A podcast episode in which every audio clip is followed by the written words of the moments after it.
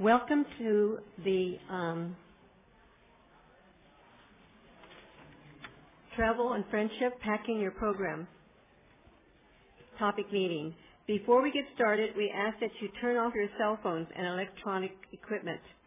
This session is being taped. Anyone wishing to share will be required to sign the speaker's release form before sharing.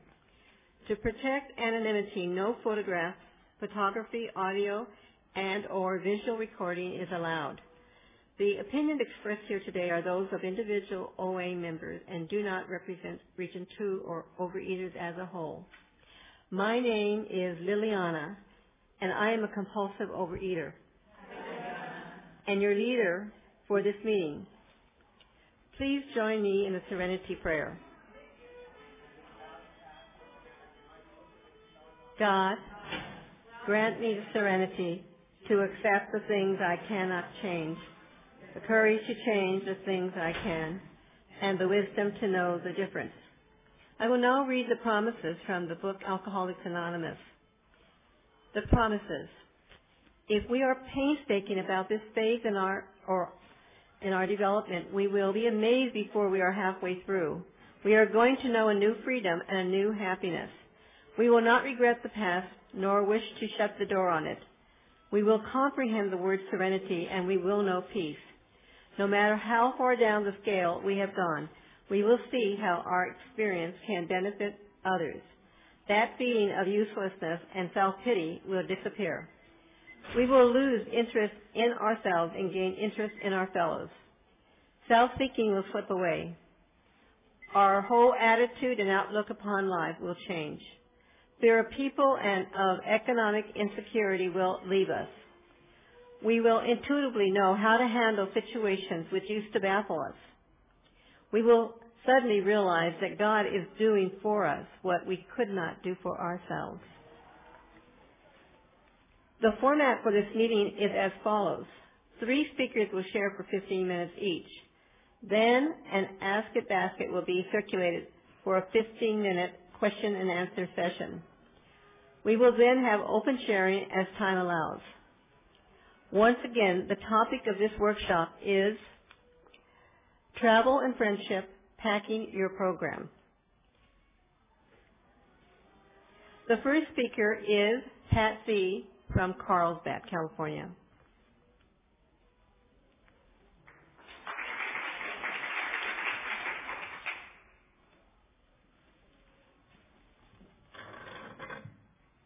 Hi, I'm Pat, a compulsive eater. You can hear me okay, right? Okay, I think this is more for the recording than it is for you. Um, yeah, I just moved to Carlsbad uh, um, this past year, and uh, uh, just to qualify, I am very excited because it was at the uh, Region 2 convention in San Francisco in 1985 that I did my first first step to the point of powerlessness, and I did my first third step. And I surrendered this horrible disease to a power greater than myself.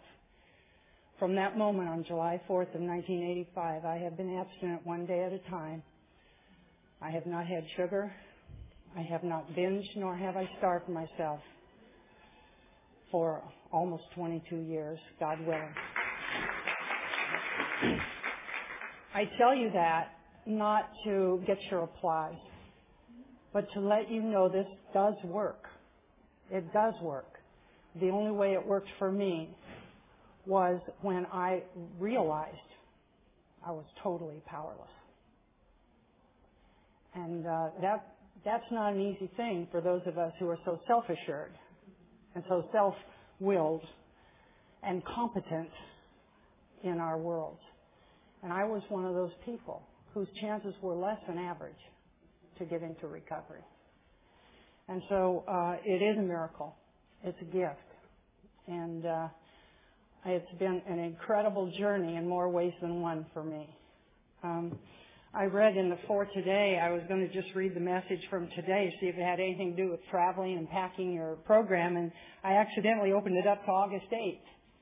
And I had underlined in uh, January of 06. I date I date these things when I underline them. I am as powerless over food now as I was the day I walked in. I never want to forget that. I never want to have too many years and not enough days in this recovery program.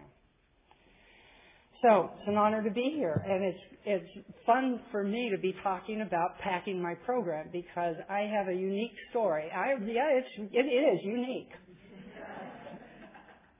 there probably is not another person in this room that would share this part of my story with me. Uh, when I was seven years abstinent, uh, I was uh, very much into service, and uh, I sponsored several people. Um, not unusual to be sponsoring 12 at a time. Um, and uh, my life changed dramatically. I um, was diagnosed with acute depression as opposed to an ugly one. and uh, I uh, was put on disability.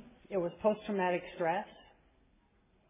Now, what kind of higher power is it that that allows us to have this wonderful gift of recovery and then and then brings me to my knees with acute depression, an inability to do the job that I had been so successful at, an inability to uh, even want to live another day. I didn't want to go out and eat. I just didn't know how I was going to live with the pain. What kind of higher power does that? It turned out to be the greatest gift of my life. This is what I came into recovery for, was to find out my who. I was not the person I thought I was when I came into OA. I was a totally different person and a whole lot better.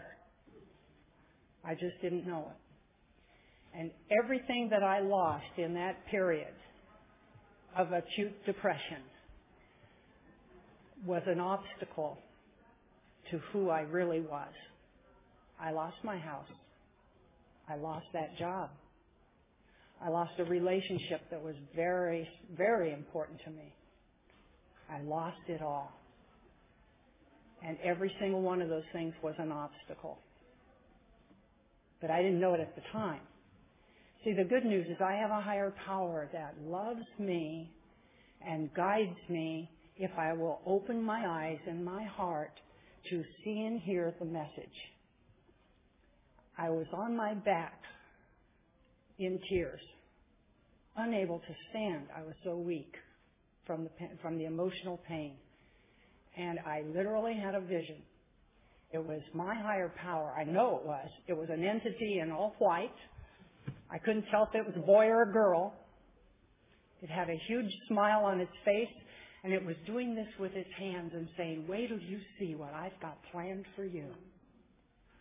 I love sharing that because that was the major turning point in my recovery.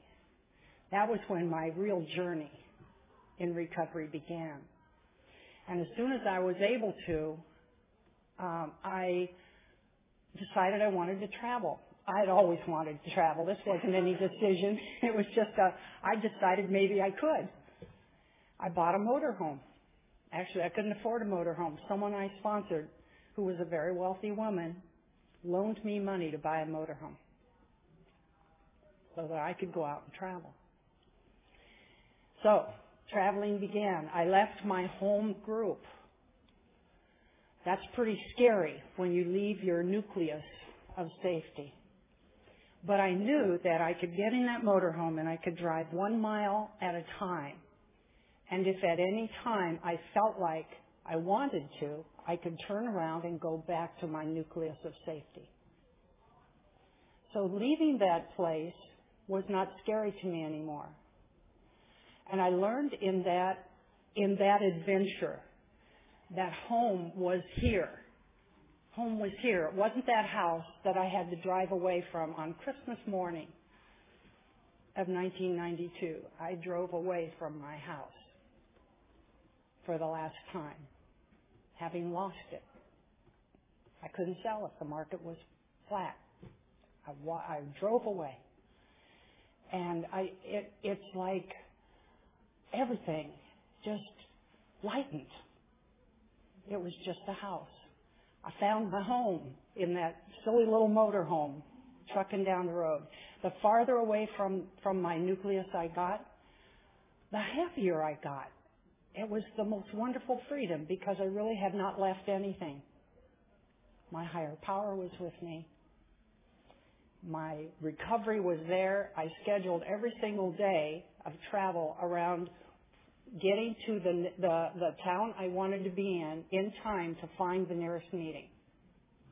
And that was how I did my traveling. It never occurred to me that because I was traveling, I wouldn't go to meetings. I, I couldn't do, as a matter of fact, I wouldn't have traveled if it meant not going to meetings. I had to have my meetings. I knew that. Never occurred to me to not sponsor anymore. Some of my sponsees needed face-to-face sponsoring, and I, I suggested they find new sponsors. A couple of them said, no, we want to do this by phone, and, and many of them were successful with that. So um,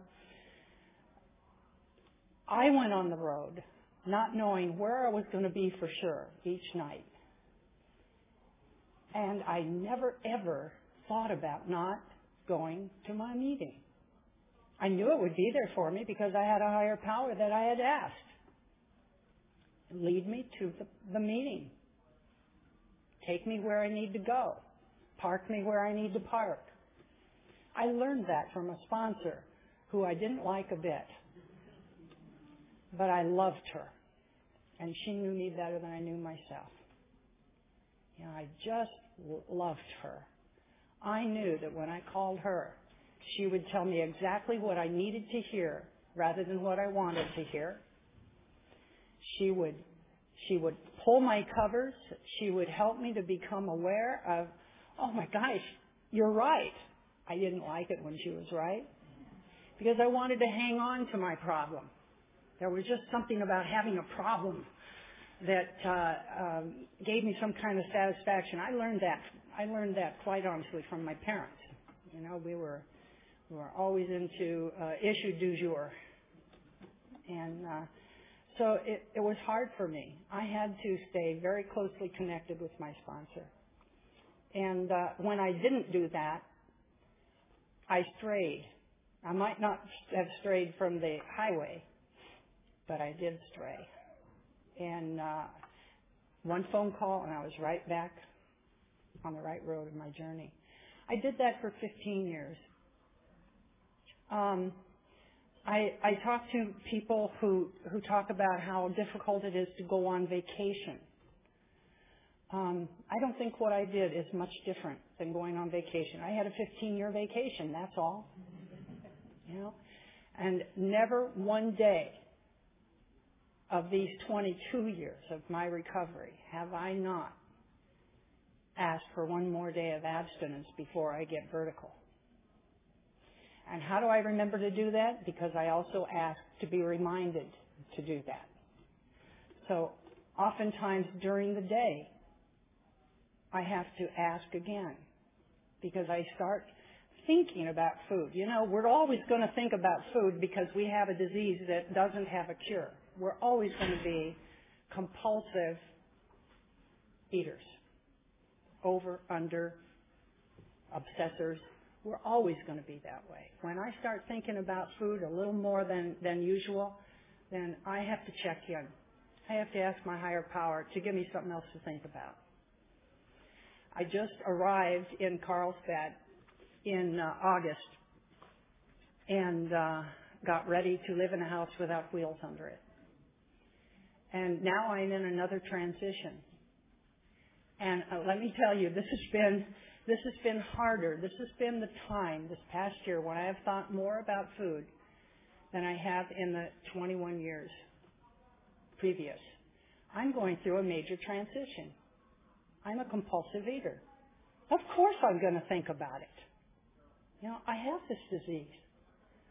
And you know, that's the good news because I know when food comes to mind and I begin thinking about it too much, there's something else going on and food isn't going to help it at all. There's something else. I can pick up the phone and I can call that sponsor that will always tell me what I need to hear and hardly ever tell me what I want to hear. And it helps me immensely. It gets me back on track. And all of a sudden, the, the desire or the need to eat is gone. Where'd that go? Well, I have a power greater than myself. I'm madly in love with my higher power. It's the love of my life. It's the thing that has given me every single wonderful thing in my life. I started out on my traveling a poor woman. I had no job. I'd lost my house. And I never felt richer than when I let go of those things. Now I'm, I'm experiencing abundance beyond my wildest dreams. Oh, what a nice saying. and it's only getting better. Make the commitment. Go as deep as you can possibly go and then go deeper. Ask for help. Pray every day. Use the tools. I heard a woman say once at a meeting who had only two years of abstinence when her husband died suddenly. He dropped dead. And her decision was, should I eat or should I not eat? I think, I think this gives me permission to eat. This is different. And she stood up there on that podium with 30 years of abstinence and she said, nothing is different. Nothing. Nothing gives us permission to fall back into the grips of this debilitating disease. I will never forget her words. I pray that I will never forget her words. Thank you.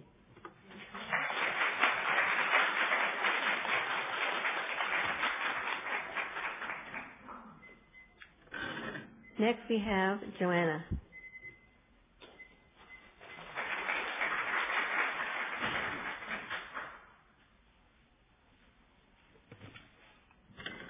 Hi, I'm Joanna, compulsive overeater, and I, for the purposes of this talk and sometimes in meetings, I say that I'm also a recovering isolator. Hi, because an isolator who I was would never be up here. Um, and so I'll speak just a few minutes on friendship and then I'll go into the travel part of what I'm going to say. And uh, I didn't call these two people to ask permission to do this, so if you get mad at me, please beat me up later, not during the meeting. But friendships, and I'm talking about OA friendships. And I was thinking about what makes a friend a friend and what makes an OA friend a friend. And I would say for me, uh, dependability, longevity, sometimes, um, trustworthiness, somebody who works a good program, and uh, somebody who challenges me to risk. And my friend Jane in the back of the room who's organizing these workshops asked me to speak here. And I thought, I can't do that. And then I thought, and I called back and I thought about it. I said, just tell me what you want me to do and I'll be there. Because if she's taking the risk to do all this work. Sure, I, surely I can take a small risk to stand up here for 15 minutes.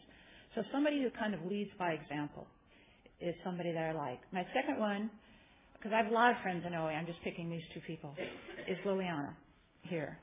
And what do I like about Liliana? Um, she has what I want with abstinence. She's a model for me. We have similar problems, we, we work another program together and this one so we can go back and forth. And she's funny. So no matter how much my disease takes me down or hers does, I can always get a laugh out of my own behavior or her behavior. And those, you know, what makes a friend a friend? Um, for me, those are some of the qualities. There's a lot more there, you know, OA, and she, she has longevity um, and a lot of abstinence. So those are some of the things that I like in people, and there's a lot more things, and I have a lot more friends. Hopefully I do. I won't ask than just two people here. Um, as far as my um, travel abstinence, I'll just give you a little bit about what it was like for me. Um, the song that always grabs me, I've always wanted to travel and have traveled, and there's a song that goes something like, Faraway places with strange sounding names, far away over the sea, faraway places, and I don't know the next line, something with strange sounding names are calling, calling me. And that can be places in the United States or it can be places over the sea. And what my disease did is it stole my ability to travel eventually. It's a stealthy disease. It doesn't give up. It takes this, it takes that, it takes this, it takes that. And where I hit, I would say, my travel bottom, and it was 30 years ago because I stayed at the bottom. My husband and I went around the world in about 30 years ago. And one of the places we stayed and stopped was New Zealand, and we stayed there for three months. And it was the summer, and I was expecting, you know, beautiful New Zealand, beautiful weather, and it rained and had the rainiest summer they'd ever had. So, needless to say, I was disappointed, and I was not in program. And I used, and dairy products in New Zealand are very cheap. And you know those big cookie tins, they're about like this? They're cookie plates. You make cookies on, you're supposed to put the cookies apart when you cook them. I would make these shortbread cookies, and I'd fill up the whole tray. There would be no spaces. I'd just, like frosting a cake, I would just frost the tray with these shortbread cookies, The only butter, sugar, and flour. And I would eat the whole tray. And I grew out, you know, going around the world, you don't, you can't take much luggage. And I outgrew the two pair of pants that I had. Um, and I was sick all the time. And I just remember making those and eating those because because it was raining and I wasn't getting my way. And I didn't know enough to say I'm I'm dealing with a lot of disappointment, you know, and I need to work the steps.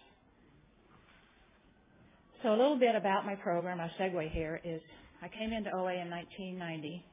I became kind of an immediate, you know, in about a year or two, 100 pounds overweight, became a star, lost 100 pounds, you know, sashayed around, very little emotional and spiritual recovery, a lot of physical recovery, you know, and and got a big fat head, and then later because of it, I got a big fat body again.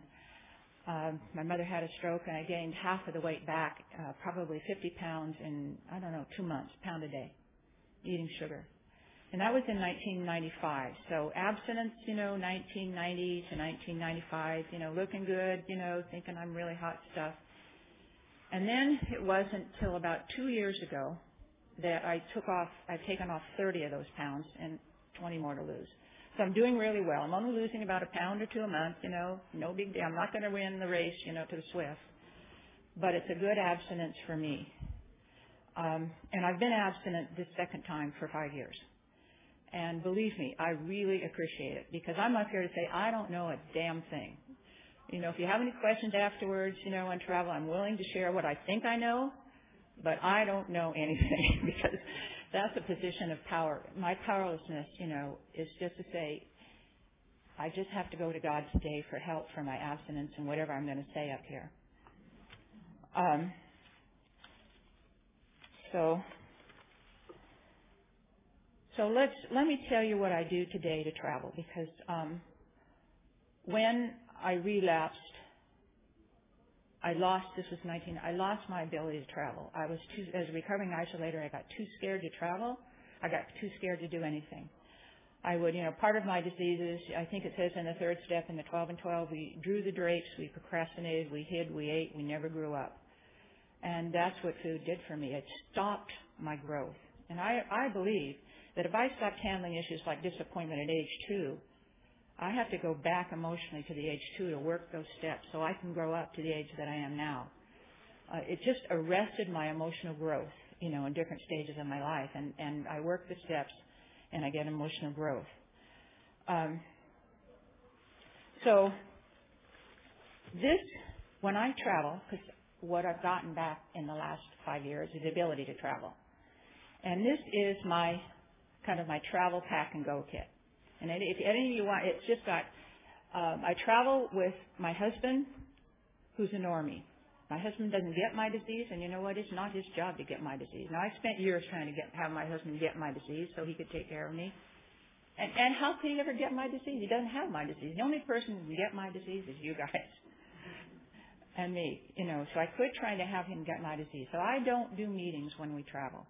So what I need to do for me, not for, is to increase the level of my program on in other areas because I take I do a lot of meetings when I'm at home, and they really are my kind of my cornerstone. So I take my travel book, my travel bag. It's got stuff about golf in it. It's got um, in it um, one point when I traveled, um, people wrote kind on different days, you know, for 12 days, like people in a meeting, you know, March 1st, March 2nd, March 3rd. And I have taken that with me probably for six or seven years every time I travel. And I, if it's a Sunday, I look at what a meeting member said, and that's my meeting for the day. That's been, I take that with me. I've kept it. It's a blessing. I say, whoever's saying that to me, that's what I'm doing today. You know, this is this is God's abstinence today, and I say, okay, it's March 2nd. It's you know, whatever date it is. This is I used to go by days, like Sunday. Um, I take writing with me. I take um, I copies from the big book. I have uh, phone meeting schedules. I have um, online meeting schedules. I have uh, a meditation stone. I just go get this when I travel. I have a for today in it. I, I pack a book from another meeting in it. So I don't have to run around and say, I'm going on a trip, what am I going to do, what am I going to do about my program? Because my program, my disease says, we're going out of town, you know, and your disease is in San Diego, so we don't have a disease. That's what my disease says. We don't have to worry about food when we're gone. It's not a problem. You only have a disease in San Diego. And I'm like, oh, that's good. I don't want to do all this work anyway. so I take this. It says packed in my blue blue bag. It says packed God, abstinence, and gratitude. So when I'm packing, this goes with me. So I take God with me. I take my abstinence with me, and I take my gratitude.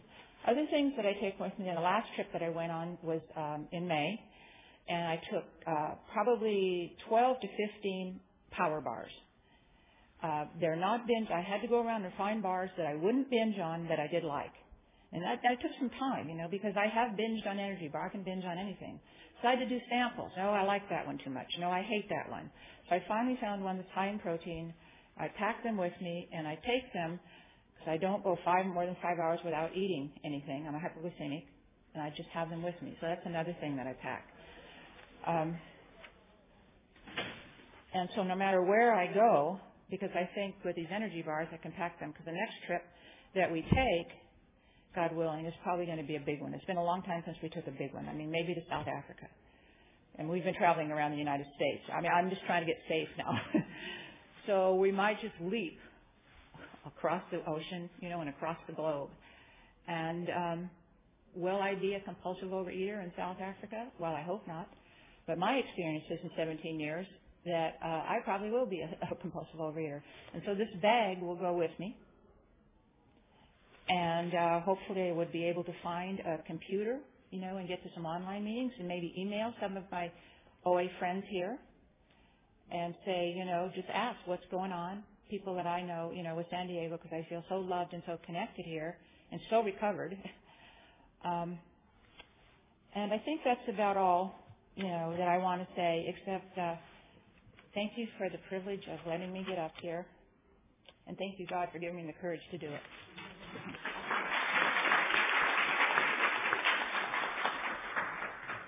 Our next speaker is Maureen. Hi, I'm Maureen. I'm a compulsive overeater. And it's good to be here. This is really exciting to have this in San Diego. Um, I'm going to talk a little bit about what uh, what I was like when I used to travel, what happened, and what I'm like now. And that's probably more um, well, it kind of mirrors my my disease and my progress and my program now. Um, and uh, what I was like, you know, I came in the program.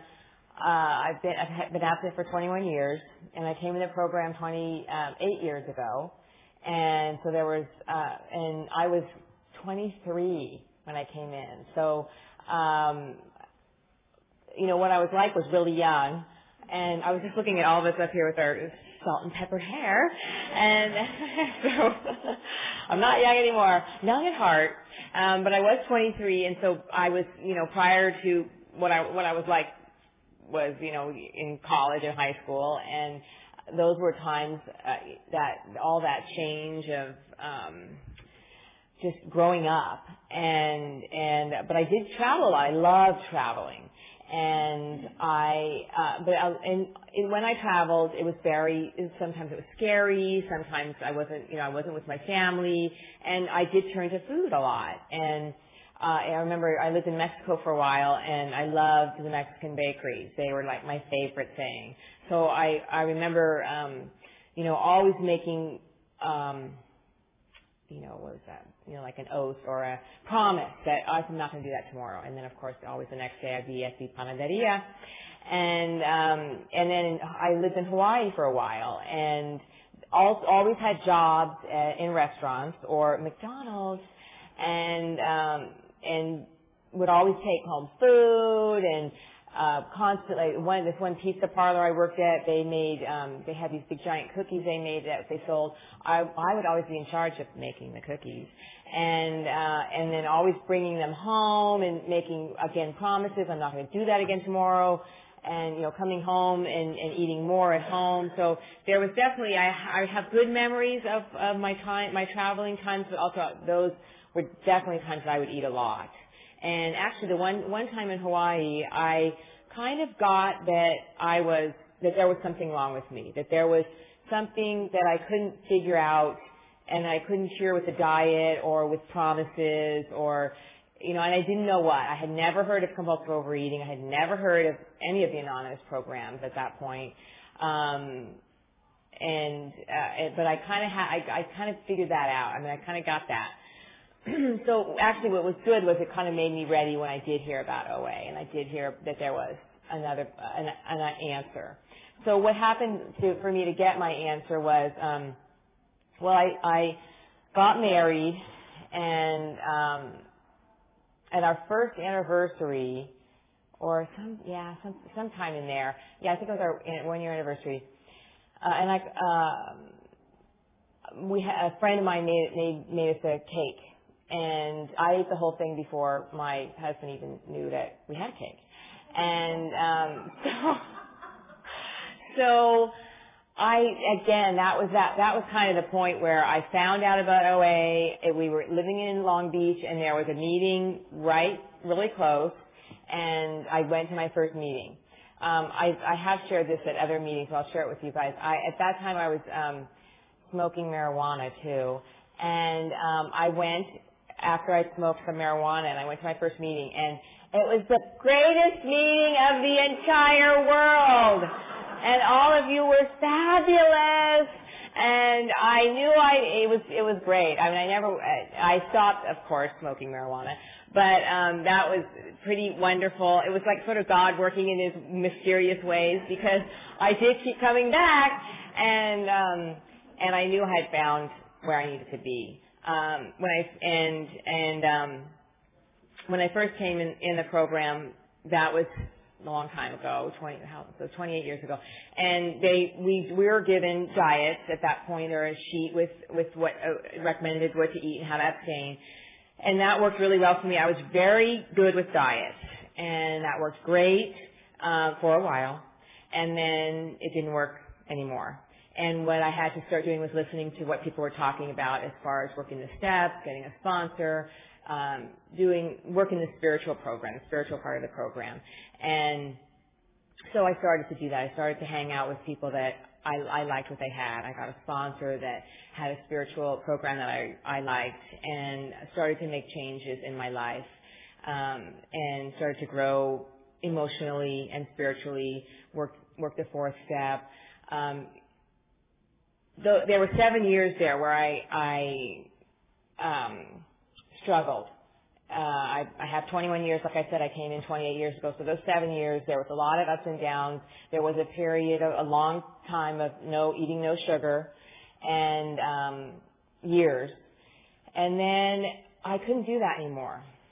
And uh, I started to hear about eating three meals a day in moderate portions and not restricting any foods, and that scared me to death because I thought there was no way I could do that and I had to do what everybody else was doing and not eat sugar and um, not eat flour, and I couldn't do that.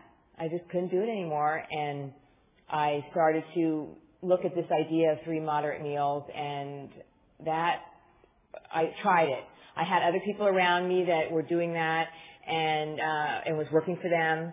And so I tried that, and that was 21 years ago, and that's what my abstinence has been now for um, for 21 years, which is three working on mod. My my goal is moderation. That's what I always try and achieve or try and strive for. Um, and I don't eat in between meals, um, and I don't restrict any foods. And I've stayed at this weight for 21 years, well, except when I was pregnant. I did what, go, get through pregnancy with you guys, and that was really hard um, because I, it's not. It's, I'm, I was still gaining weight, even though it was a baby. It was still getting on the scale and having that scale go up. It scared me to death. Um, but you held my hand through that. Um, so that's my abstinence. And what's wonderful about that abstinence for me is that it really works well at traveling. Uh, I remember another time I went to Mexico after I'd been abstaining this way and realized that there was, you know, all that was on the train, we were on a train, a Mexican train, and traveling way down in the south of Mexico. And, um, there was nothing on, you know, I didn't have any food because we've been, you know, on the train for days. And they come around with these carts of foods that are like totally funky, you know, like nasty sandwiches. And, um, and I that was all there was to eat. So it's like, okay, well, this is my meal, and I'm having my three one of my three meals, and maybe the next meal will be better. I got to to understand that it's just a meal. It's just food, and maybe the next one you won't have a funky sandwich, but you got to eat something because I, you know if I get too hungry, I get grumpy, really grumpy. So I have to make sure I eat my three meals. Um, because I can tend to undereat, and if I and that sets me off too. If I don't eat the three meals, or if I wait too long and I get too hungry, I don't make good choices. so I really have to take care of myself when I'm traveling in that way too, to make sure I um, get food when I'm supposed to get food. And I, and my husband, I've been married to him the whole time. I've been, oh, thank you. Um, really? Oh my gosh. Okay, five minutes. All right. So um, let me talk about one other thing. Oh, okay. So now, and, and then also, also I've gone, gone to Hawaii again since this in this abstinence, and they have wonderful meetings in Hawaii. So I get to go to meetings there, which is great. And um, and then my other thing that that I've learned lately is my husband is a teacher, and so we we the last maybe 10 years, well, I don't know, whatever, it doesn't matter. So, long time. We've been going away in the summer for long time, five weeks and we go out of San Diego, we go to Northern California. So, uh, and we go into kind of a remote area in the mountains for a long part of that time, three weeks, and there's not very many meetings. Um, there's meetings in my other program, but very few OA meetings. So what I've learned to do is um, use the telephone a lot. I make sure I make a call every day. I give a lot of people my number. There is a phone in the cabin we stay in. Um, so I, I'm on the phone a lot and uh, and that worked really well for me because I did have a couple summers where I didn't take care of myself as well with my program, and I suffered. You know, I just real I I I never broke my I haven't I thank you God haven't broke my abstinence. Um, but there was, you know, I got into the obsession. I got into the obsession with food, or for me, a lot of it is the obsession with body, how my body looked, you know, and so I better exercise more today because how do I look at my bathing suit? And I'm eating this, and so how do I look at my bathing suit? And you know that kind of thing. So um, what helps me is to make sure I have that. Say I'm on the phone a lot, and uh, and that I have time away. That I get away from everybody else, and I have time alone where I sit still and I'm quiet, and I get to talk to my higher power, and and um, and just meditate. So I try and do that. I, I always do that too. So and also that I try and I get lots of meetings in before I leave. I try and like right now I'm in the period right before I leave, and so I try and get to. I don't. I, I've been trying to a meeting a day. I haven't been doing that, but that's my goal is to get to a meeting a day during this preliminary period before I leave. and I talk a lot about it and say this is what what I'm coming. You know, I'm going going away, and okay, three minutes. Okay, three more minutes. All right. So what else should I talk about? Um, let's see, friends. That's um, you know, I had an interesting conversation with a college friend who was one of my roommates during college, and we would kind of were binge buddies. You know, not. I mean, we definitely ate a lot together, and um, but we were really good friends. And she was talking about that she's going through the transition. She's a teacher, and so she's going through the transition of, you know, school ending and summer starting, and and she said, you know, I've been eating a lot, and I said, oh, I know, it's so hard. It's really, it's really easy to take comfort in our food you know, the speaker last night was saying how he still, and I do that, I can relate. After 21 years, I still, at my meals sometimes I'm like, oh goody, I get to eat. You know, I just, you know, it's so comforting still. And, um, and so I was able to share with her that, you know, what I do, that I have my three meals and I don't eat, eat at night. And, uh, so I don't have that problem of feeling bad, you know, all night long or in the morning when I wake up and I think, oh God, what did I eat yesterday? I don't have that anymore. So uh, I still I get to share with my friends, even long ago friends, and then of course most of my friends today. Many of my good friends are program people. So l- luckily I have a lot. I'm surrounded by people that support me in this program, and my husband is in another program, so he understands, and we get to um, kind of walk the 12 steps together, which is just a dream come true. So um, I think that's all. Thank you.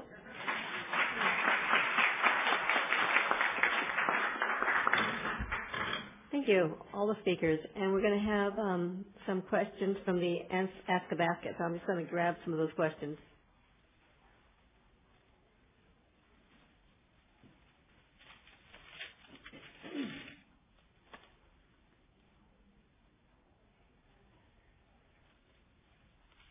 And any of the speakers can come up and, and relate to the question.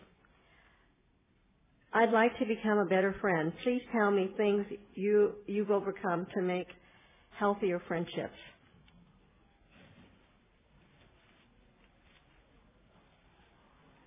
Um, you know, one one thing that I have learned about is um, not giving advice. That's probably one of my biggest things that's helped me have healthier friendships. Is that um, you know I, I kind of have to stay out of other people's business and even even friends. So that's probably my words of wisdom there.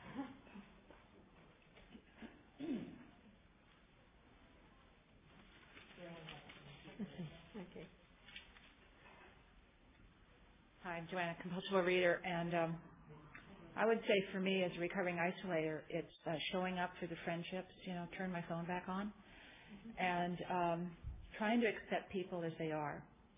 Just because they don't follow my script for them doesn't mean they're not my friends.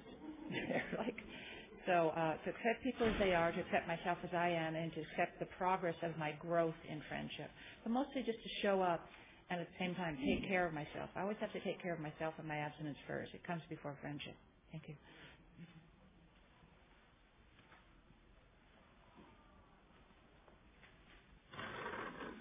Um, to be a friend, uh, you need to make a decision. This I'm quoting my sponsor. Uh, she said, uh, "Unrealistic expectations are premeditated resentments," and um, to expect people to acknowledge you as a friend is not the approach that I need to take. I need to be the facilitator of a friendship. I need to be the person who picks up the phone, even if they never call me. I need to pick up the phone to get the message out there that I would like to be your friend. And it's a higher power thing for me. Eventually the message will come to me, whether that is something, that is the person that I need to be a friend to or not. But first I have to make my decision that I am going to facilitate a friendship. And then I need to take the action and not wait for the other person to take that action.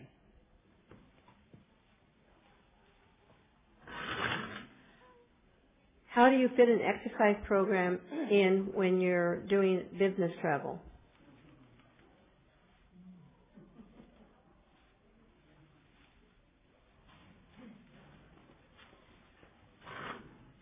I walking is something that I really like to do. So I always get walks in, and usually when I've been in hotels, they usually always have a gym, and so I'll use the gym also.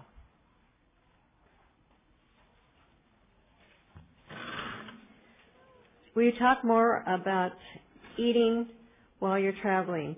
Do you take food with you? If so, what? How does that work?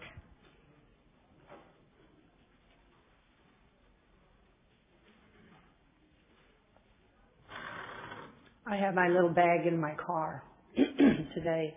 I not only am allergic, allergic to um, gluten, which means I can't eat anything with wheat in it, Um, I, of course, don't do sugar, can't do dairy. And uh, so I'm very limited in what I can do. And uh, uh, it doesn't prevent me from going to the restaurant with somebody because I ask the questions. What was the question?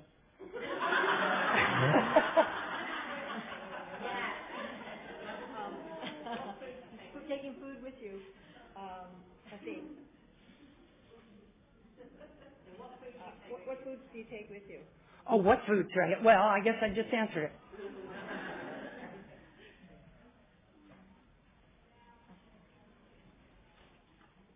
I'm really I'm really grateful to uh, not be allergic to any food. So I uh, don't usually bring foods with me. I'll just pick from the menu, or when we're away at this long time at this cabin, of course there's a, a kitchen, so I just cook for myself. But when we're when we're traveling, like in Europe, I went to Italy a couple years ago, and um, they have just great vegetables and salads, and really, you know, you don't have to eat any of the pastas if you don't want because they have just so much really good fresh vegetables and things like that. So you can, I mean, most places will have something that works.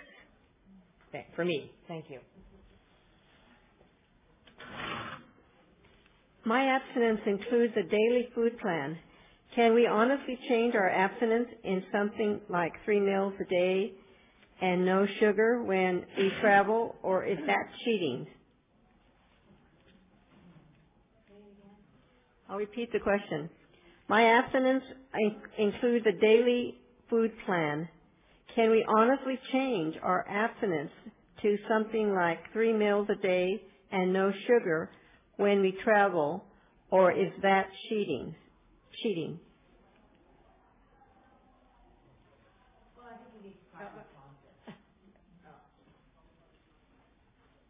I think that's something that needs to be worked out with a sponsor. So.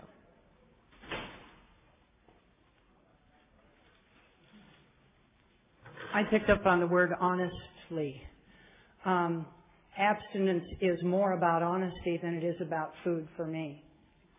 It's about getting honest, making a commitment to what I'm going to have for that day. And this is what I did in early recovery. For a year and a half, I called a food sponsor every single day with my commitment of what I thought I was going to have that day. if I changed, I let her, I let her know. All I had to be was honest about what I was going to do. This is a higher power thing. This isn't something that I can enforce myself. I make that commitment and then my higher power makes it possible for me to keep that commitment and remain honest with it.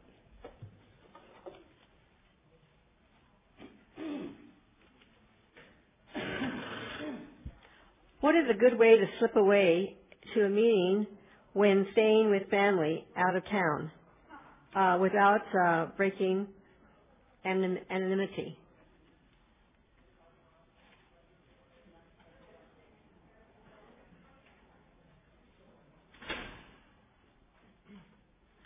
I remember have, having to leave family and you know at Thanksgiving and all that when we'd be um, visiting, and it is tricky. It is difficult, but it is about as we were talking about making a commitment that, and I finally had to say, this is who I am. I'm a compulsive overeater, and I have to tell you guys, and they don't get it. They're never going to understand. But I get to just say it anyways. And sometimes I remember when I first told my family, my siblings kind of like, oh yeah, right. And, um, you know, they just thought it was totally weird. And as it's gone through the years, of course, now they, they don't understand still, but they accept it. And I, but I had to take that risk in the beginning and just do it anyways. You know, I just had to, uh, because I needed a meeting, especially with my family. Really needed a meeting. And, uh, so you kind of got to just take the risk, go out on a limb and take the risk.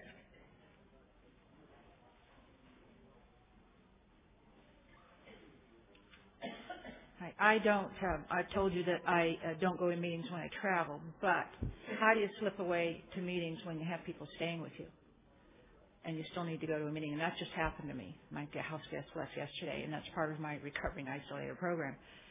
Um, my fear is of embarrassing myself, and um, and exposure. So I don't want to tell anybody I'm a compulsive overeater. I don't even want to tell where I'm going. I mean, that's what stops me from telling them. So I told my friends I'm going to go exercise and go to an Overeaters Anonymous meeting. And um, I just asked for the willingness to be honest and then got out. And, and for me not to explain myself, just say I'm going to an Overeaters Anonymous meeting. Because then usually if I feel embarrassed, I have to justify my behavior. So then I might say I'm going and then I might have to explain it for 15 minutes. And that's, that's where I need to shut up. I'm going to an Overeaters Anonymous meeting. I'll see you in a little bit. And that's what works for me. Even if I feel uncomfortable, um, maybe my affirmation is I have a right to my recovery. I have a right to my recovery. Thank you.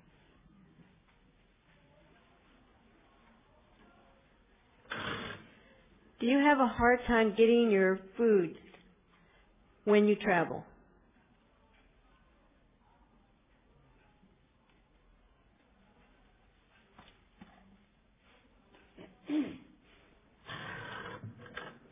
No.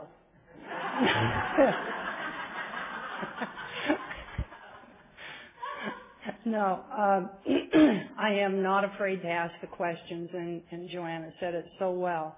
You know, I have a right to my recovery. I'm the only person who can take care of me in those situations. I ask the questions. I, I, my question is, I'm allergic to sugar and I'm allergic to gluten. Does this have either one of those ingredients in it? I don't know. Well, would you would you ask, please? And if someone at the table starts giving me any kind of uh, hard time, uh, I, for the most part, enjoy it because I don't understand. When I was first in recovery and the large quantities that they gave you at these restaurants were a big issue for me because if I ate more than than I really needed at a meal, it would trigger me into the obsession, and I didn't want that. So I would ask for a takeout container with my meal. I would take half of the meal, put it in the takeout container, and then I would have the remainder because I was taught children in Africa were starving and I had to finish my food. So I got to make my parents happy, God rest their souls, every time I ate without overeating. Um, and uh, oftentimes the server didn't get it when I asked for a takeout container and I had to ask again. I didn't care whether they got it. I had to have that takeout container. And it was it was a very important part of my recovery early on.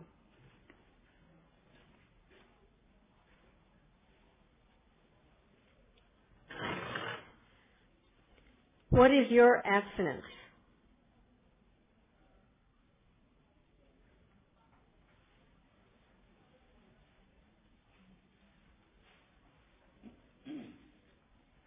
My abstinence is um, three meals a day. I don't go any longer than five hours without eating something. I have uh, energy bars in my purse, and that's really what I'm talking about. I'm not talking about a quart of ice cream because it's five hours, or a gallon, or I think I used to do three gallon, three gallon containers. Yeah, that was my favorite. Um, and uh, a balanced diet. I don't restrict anything. I'm a sugar addict, so I just am very, very defiant. So I just say to, to God in the morning, I prefer that I don't have sugar today. But if I do, I don't get out the hammer and push myself off a cliff. You know, it's just like next, I'm allergic to sugar. Um, so mine is just a balance, you know, get the protein, just get a balanced diet in all food groups today. Um, and to go to any lengths that I need to. Figure it out in the morning. I have my lunch in my car. I'm going to be sitting at the newcomers table from 12 to 2. So I need to, you know, so I had to get up earlier today to pack my to pack my lunch and to figure out what it was and how to keep it cold. You know, vegetables require, you know, uh, Twinkies don't need much care. I can put those in my purse. but to get a healthy abstinence, I have to kind of do what it takes. I have to go to extra. It takes extra work to stay healthy. But um, my other affirmation is, and my abstinence is worth it, and so is my life. Thank you.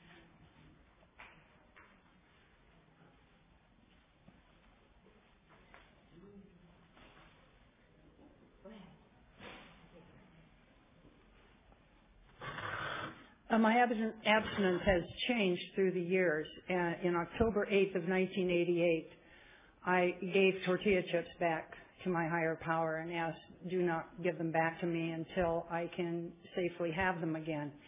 And um, uh, I've got some funny stories about that. I don't have time to tell you, but it was really funny that I didn't get to have them when I thought I had to um, at one point. and um, that's come back to me because it's not an issue anymore.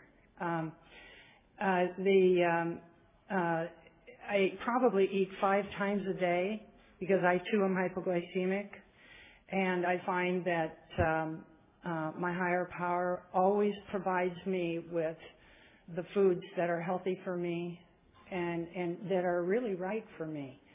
Um, I um, I just don't know how it's working. It just is. You know, I when it's time to eat, the obsession is not there. And um, my abstinence today is my ninth step amends to me for the abuse that I created to my body for all those years. And I think that's something I am conscious of at, a, at some level every time I eat. It helps me a lot.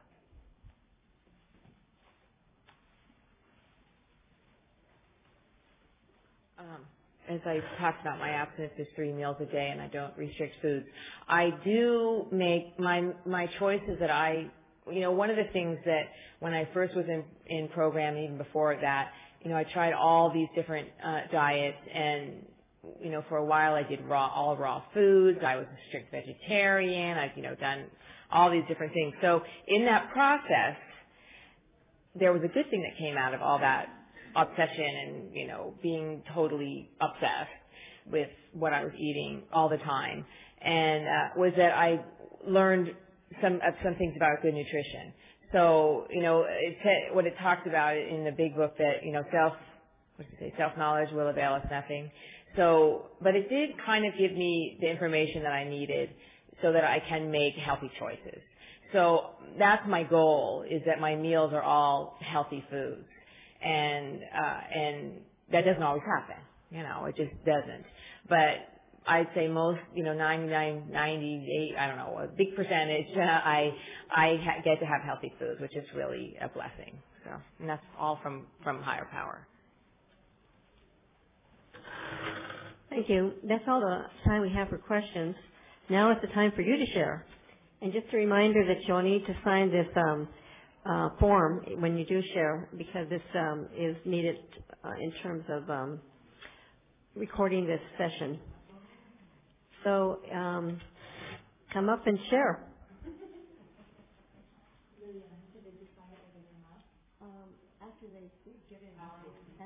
Yeah, if you like, yeah, you could sign it right after you speak.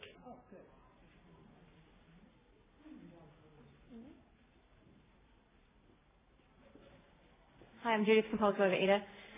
And thank you so much. This was just like the most uh, perfect subject. I uh, was in uh, five states, no, four sta- five states in six days this week, and um, I travel on business quite a bit. I also take a vacation of a lifetime every year, and then try to go to Hawaii at least once a year. And um, so in the last month, I've been to Florida meetings, Houston meetings, Hawaii meetings. And so I do actually try to track down the meetings. Um, sometimes I drive. In Denver, I drove in the winter for 30 miles to get to a meeting. Um, so I do try, and then sometimes I can't be bothered. You know, I just want to relax in a hotel, do my work. And um, I think that uh, I have a very strict meal plan because I'm extremely allergic to sugar and flour. There hasn't been a time that I ate sugar. Uh, four weeks later, I didn't eat flour, and then I ate everything that the bakery could offer. And I have eaten myself across the country, from one airport to the other, from one coast to the other. And I've done some pretty sick things. I have the most understanding husband who's fascinated by our disease. He's a complete normie. And he's so thankful when I go to meetings when we're away. He's uh, so sweet. He'll sit in the car, sit under a tree. You know, Hawaii, it was absolutely pouring out the sky. He just sat there waiting for me to go to my meeting. But um, I've done some sick things when I wasn't abstinent, you know, and it's very hard, you know. When I'm not abstinent, and I've kept the weight down for four years now, thank God. Um, but when I'm not abstinent, I can be, you know, literally sneaking out the door, pretending I'm going to look for a grocery store, and I will eat myself across the marketplace. And I don't know what kind of language they're speaking. I don't really care. I just want to eat. And then I come back and smile at my husband. That's not very good because we have a really good relationship. And one time I turned people this morning, I was in Greece, and I just said, "Oh fuck it, you're not gonna. I'm just not fucking doing it on vacation. You know, I gotta eat sugar and flour on vacation. It's just too much. It's not. It was just I'm an addict. There's nothing I can do. So I gave up, and my husband cried. It was the saddest moment of eight years together. He actually cried. He didn't say a word. He just cried because he knew I was going to kill myself. And um, I'm a woman who loves life, so that's you know it's pretty bad. And um, and he because he understands that this is either I'm going to choose to die today or I'm choosing to live. And um, so I never forget that moment. But you know it doesn't always go well, but for the most part it goes really well. I do call my sponsor every day. And Disneyland, I stood outside Disneyland talking to my sponsor. I've called her from countries. Uh, you know it's very hard to get a cell phone to work. Um, I speak, you know, I stood on my veranda in Hawaii just admiring 180 degrees of beach and then sometimes sitting on the beach talking to my sponsor. And um, less apt to call other people in my sponsor. I don't know why, but I, I'm really going to try that a little bit more to, to call someone every day. I love what you said about pick one thing and write about it and think about it all day that you've heard in the meeting. But, you know, the thing is, it's about choice. And I just have to wake up every morning in my hotel room and choose to be abstinent, to ask God to make me willing and and then read my little book. I got my little before I take a compulsive bite. And I get to eat on people's expense accounts, you know, all the time. You know, I don't want to eat in a restaurant anymore. I fucking hate it. I'm just so sick of it. But at the same time, I go to on the road. But I do carry my jicama sticks. I carry my carrots, just in case, because I have to eat a lot of vegetables. If I don't, I'm absolutely prone to want to eat sugar. But it's just a lot of things we can do. And I loved what you said is I'm no less an addict when I go on the road than when I'm sitting in my home meeting. It's just, but I do, I actually get thrilled now about going to a meeting in a different city. I'm just like, and it's exactly the same. It's like, who are these gorgeous people? You know, big, small, crazy, not crazy. You know, it's like, yay, I love them. And the meeting is exactly the same. They start and finish just like every other meeting. And I've been to some really out there, like Mequon, Milwaukee, or whatever, Mequon, Wisconsin. I drove, I found 23 HAL people sitting in a room in Mequon, Wisconsin. What do you know? And uh, so thank God for the OA uh, online. It's brilliant. And I do use the phone meetings. Oh my God, they're so powerful. Call into a meeting if I haven't had a meeting. I go three meetings a week. Even when I'm on the road, I give it my best shot. And it works, you know, even though six cities, what can you do? You gotta go. You gotta find something. So I'm making it work, but I, I really want more honesty and I want more willingness and uh, I want more than three years back to back. You know, I want what Terrell said. So thanks very much.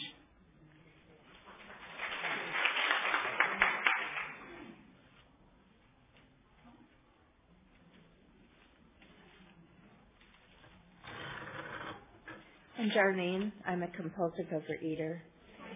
And I, I felt really bad about being the timing person. I felt like I was, I don't know, the enforcer or something.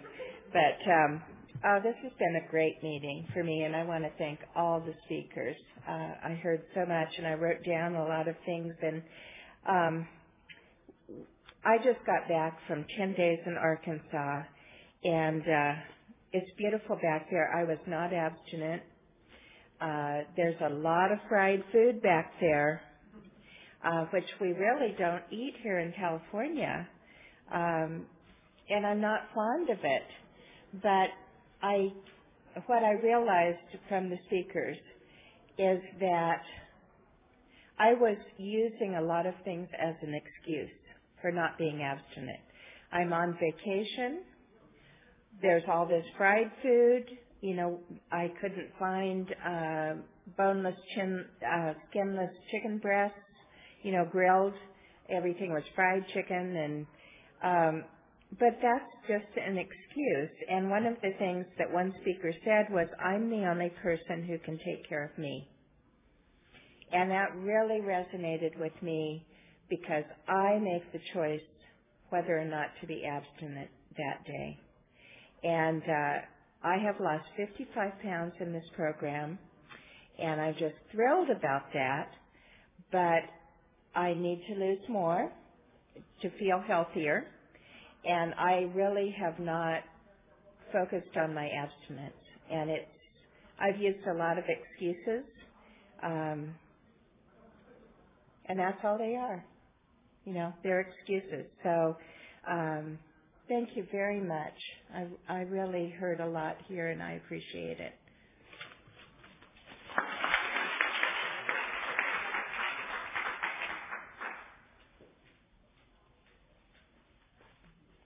Hi everybody, my name is Constance Grateful, recovering food addict. Um, I write down my food, I call it into my sponsor, eat the food I commit, nothing more, nothing less, nothing in between. Recovery is the most important thing in my life today, and because of the fellowship of all the 12 step rooms, and by the power I'm finding through working the steps in the book Alcoholics Anonymous, I haven't found it necessary to use food since 666, And for this, I'm really grateful. And thank you all for your shares. It, I just love hearing about traveling and living life. And my life when I was eating became so small. I was 250 pounds in a little box in my apartment, barely getting out, cut off from TV and ordering in. And I became more isolated. You became more of an alien. I became more of an alien. You became more, sooner or later you started looking polka dot green. I didn't know, you know, it was like there was such a separation. And, um, and to be able to just travel outside my door was a big thing for me. And I, I kind of see it like wherever I am, I'm traveling in life. Like I'm vacationing here on Earth, and and it's all it's all just a big vacation. And I always have my hostage meal, and I carry my scale with me wherever I go, and um, I have my backup foods. And when a, my oldest brother died a couple of weeks ago, I had to travel back to New York on a last minute thing. And I already knew I've traveled before, I've done it before, I have all my food in my kitchen, I just pack up my backups, I carry pretty much food for the whole week with me, and then go food shopping when I'm there for like the good stuff. But I have all my food with me in case I'm stuck on a. Some people are stuck on JFK on a plane for like nine hours, and then I always have people like, ah, "Oh, where did you get that?" Like googling, googling, like looking at my food and stuff because I take care of myself today. And my favorite saying is, well, people are like, well, do you care what the people in the restaurant think? You know, your way. First of all, nobody's really paying attention. Most people are self-obsessed. And then, then it's, you know, I love you and I love them, but not more than me. And, and I, that comes in handy for so many things in my life today. And it really is about self-love and the amazing broad highway. We get to travel wherever we go. We get to meet other people that are doing the deal. And for the most part, I can find my food and, um, I brought my own fruit. I knew I was going to get really good protein at this place, my favorite protein when I eat out. But I brought my own fruit because I get a half of something, which is pretty big. And when you eat out, the fruit is like four little cubes or something. Forget it. I can't, I got, I got, sometimes I weigh my food to know I'm eating enough, you know, because sometimes, and people are like, wow, you're to eat all that? And it's like, yep, because my, my teeth spotless. People, it's like an art the whole thing is an art to me, and I, I'm so grateful that there's a fellowship for this. Nobody else gets it. When I, if they're not like me, they they just they like to wrap their brains around it, but it just can't happen. So thanks, thank you all for sharing.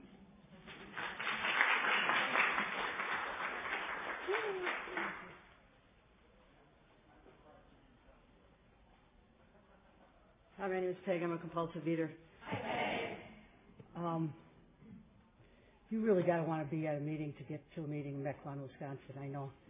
Um, and uh, you, yeah, they're not they're not easy to find. So I congratulate you, and I thank everyone for being um, being up here at the table and, and in the room this morning. I um, uh, I have no idea what I'm going to say, but um, I do know that uh, I came to Overeaters Anonymous to um, to because my higher power was telling me that there's more happy, joyous, and free than than what my other 12-step programs, um, you know, had already um, uh, given me. And um, I just uh, three days ago um, got returned home from uh, 10 days um, on the road, and uh, you know, my life has afforded me um, in the last uh, 15 years or so um, a fair amount of going away, you know, here and there and wonderful trips. And um, I had my first abstinent road trip, and um, you know, my abstinence may be different, you know, next week between me and my sponsor than than it was when I was gone for ten days. I guess you know I sit here thinking, oh God, you know, there, where's the uh, that there wasn't uh, eh, you know, it just wasn't quite as tight as I might have uh, liked it. And so I really appreciate uh, long timers uh, like Maureen saying things like, you know, the goal is, the goal is, you know, and um, and and the goal, yeah, you know, and and the honesty, you know, it's it's a deal between me and my higher power, and um, you know, thanks to the uh, suggestions that I heard some of them that I heard repeated uh, here this morning, um, I did some of those, and I, I, I didn't have the, uh, uh, you know, the fully packed bag, but I had some of the things that Joanna has in her bag. That I'm here to tell you that uh, that's why it happened. You know, that's why I lived uh, ten days, um, and, you know, through the Canadian Rockies and and outside of Glacier National Park, and you know, Calgary, and you know, all over the places um, with uh, with not having to, you know with not having to be mean to myself with food. Um 'cause that's how I see it sometimes, 'cause that's what it feels like when I um when I eat. And you know, I can't tell you the number of trips that I've taken where, you know, I'm uh three baby Ruth candy bars in my bag, you know, as I'm walking through the last airport because that's where that's where I got to while I was away from home. And um so uh it's progress for me, whatever, you know, I'll just stop there. Well, no, I'll go on and say, you know, I'd like to try to judge that progress, but, uh, you know, that's not what my higher power wants me to do. It's progress for me to not have had a Baby Ruth candy bar on this trip. And, um, and to have you all here and to come home and, you know, and have this convention here just a couple of days after getting home. So, um, I think every one of you who I, um, have seen a number of times before this morning and those that I've never seen, um, I'm glad to be here. Thanks.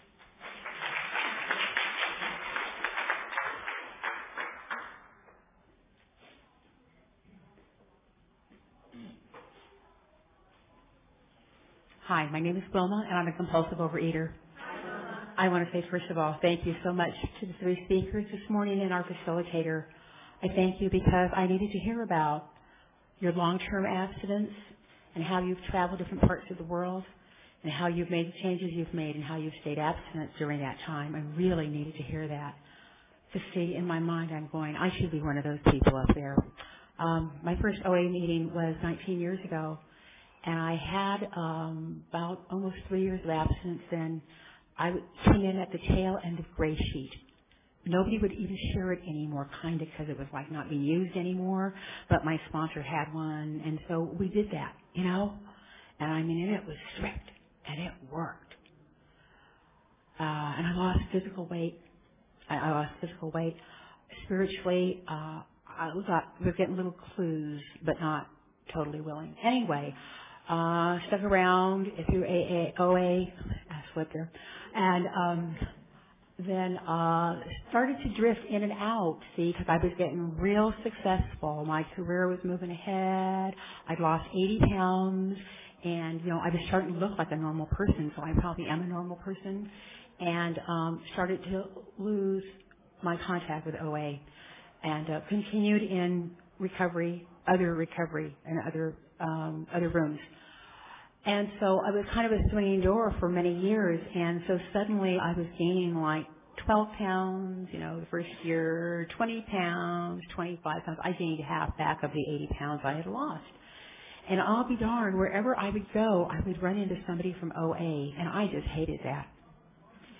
And so I, they'd nudge me and I'd go back again. So I was like in and out, in and out, because I was in and out of relapse is what I was. I was in and out of relapse. And I relapsed a lot of times. I don't think I was ever gone for more than nine months maybe or a year. And then I'd bring my tail back in and, oh my God. Anyway, uh, I've been back for quite a while now. And I'm very grateful for that. I feel like I have a new humility that I have some new ears to listen with, maybe a new pair of glasses. And I'm uh, more teachable, I think, than I ever was. And um, that hurts my pride a little bit because I was supposed to know. As long as I knew the answer to things, I was okay. But I had to learn to ask the question. And when Pat said earlier today, what was the question? I laughed because I already knew the answer even before I knew what the question was. So, you know, how could I let God in? Anyway, uh, uh, the reason I really needed to share right now is because I'm not obsessed about this, but I've come to a realization, and I don't know if any of you can identify with this or not, but I am a foodie. I think I'm going to be a foodie my whole life. The only difference is that I'm not obsessed with me eating it anymore. I can plan for people. I can share in their joy of it, but I don't have to eat it. See, when I came into program, I owned a bar and a restaurant. And that was my background. That was my life. And then I withdrew from that completely when I came into OA because, like, well, you know, I can't think about food too much, so I didn't do anything. But I don't know. In the last two years, it's like, you know, I enjoy how beautiful something looks on a plate, and how it's served, and how properly it's presented. But I don't have to eat that. You know, those other people can eat it because they don't have the same disease I have. And so I did kind of have a question for the for our um, speakers, and it's really a sponsored question, but it's not. Like when I go on cruises, I, I, okay, I'll be honest. I have lost my abstinence every time we travel. And we travel a lot. And then we come home, and then we're home for like nine months, you know, seven or eight months, and then we travel again. So, uh, you know, it's been the swinging door thing. Anyway, um, so we go on cruises, and I, I, the first day I'm okay, and then the second day kind of da da da da da, and then by the third day it's like, okay, bring bring it on. And so um, a, a young guy in OA, he'd only been there a short time. He just went on a cruise, an eight day thing, and he was abstinent. And I looked at him like, God, how'd you do that? And then my grandchildren were over recently, and I had gave them those things that you give little kids, and I didn't have to have any of it, and I didn't even want it. But I still have this thing about hmm, sugar-free desserts. I'm having a big 45th wedding anniversary in August, and I'm ordering a cake for my guests that I won't have any of, and I'm okay with that. And I'm thinking, well, I could have this sugar-free thing on the side. And uh, I, I'll talk to my sponsor about it, and I'll pray about it. It feels okay. It feels okay, but I know I had to give up. There are a lot of sugar-free things I've had to give up. I don't care. I don't do Weight Watchers. I've done Weight Watchers before. You know, they say you can have all these different things. No, no. I can't. I don't care if it's a half a point. No, I cannot have it. Not for me, because I'll have five of them or I'll obsess on it till tomorrow night when I get another one. And I better have a stash of two dozen of them in the freezer because, you know, they might never make them anymore. So, you know, I just, so the sugar-free things, I didn't know how our panelists, how, do you handle any of that sugar-free stuff? Just raise your hand. This one say no, taboo, no. You don't restrict anything at all. And that's good for me to hear that too, because I hear that too. Yeah. Yeah, it triggers. Mm. Okay, I won't take any more time. Thank you so much for letting me share. Thank you.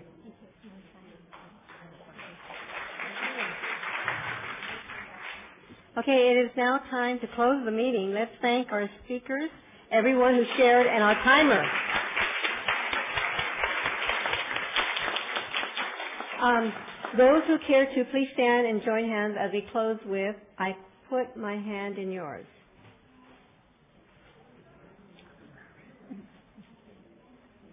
Okay. Oh, we can do it in circles. Okay.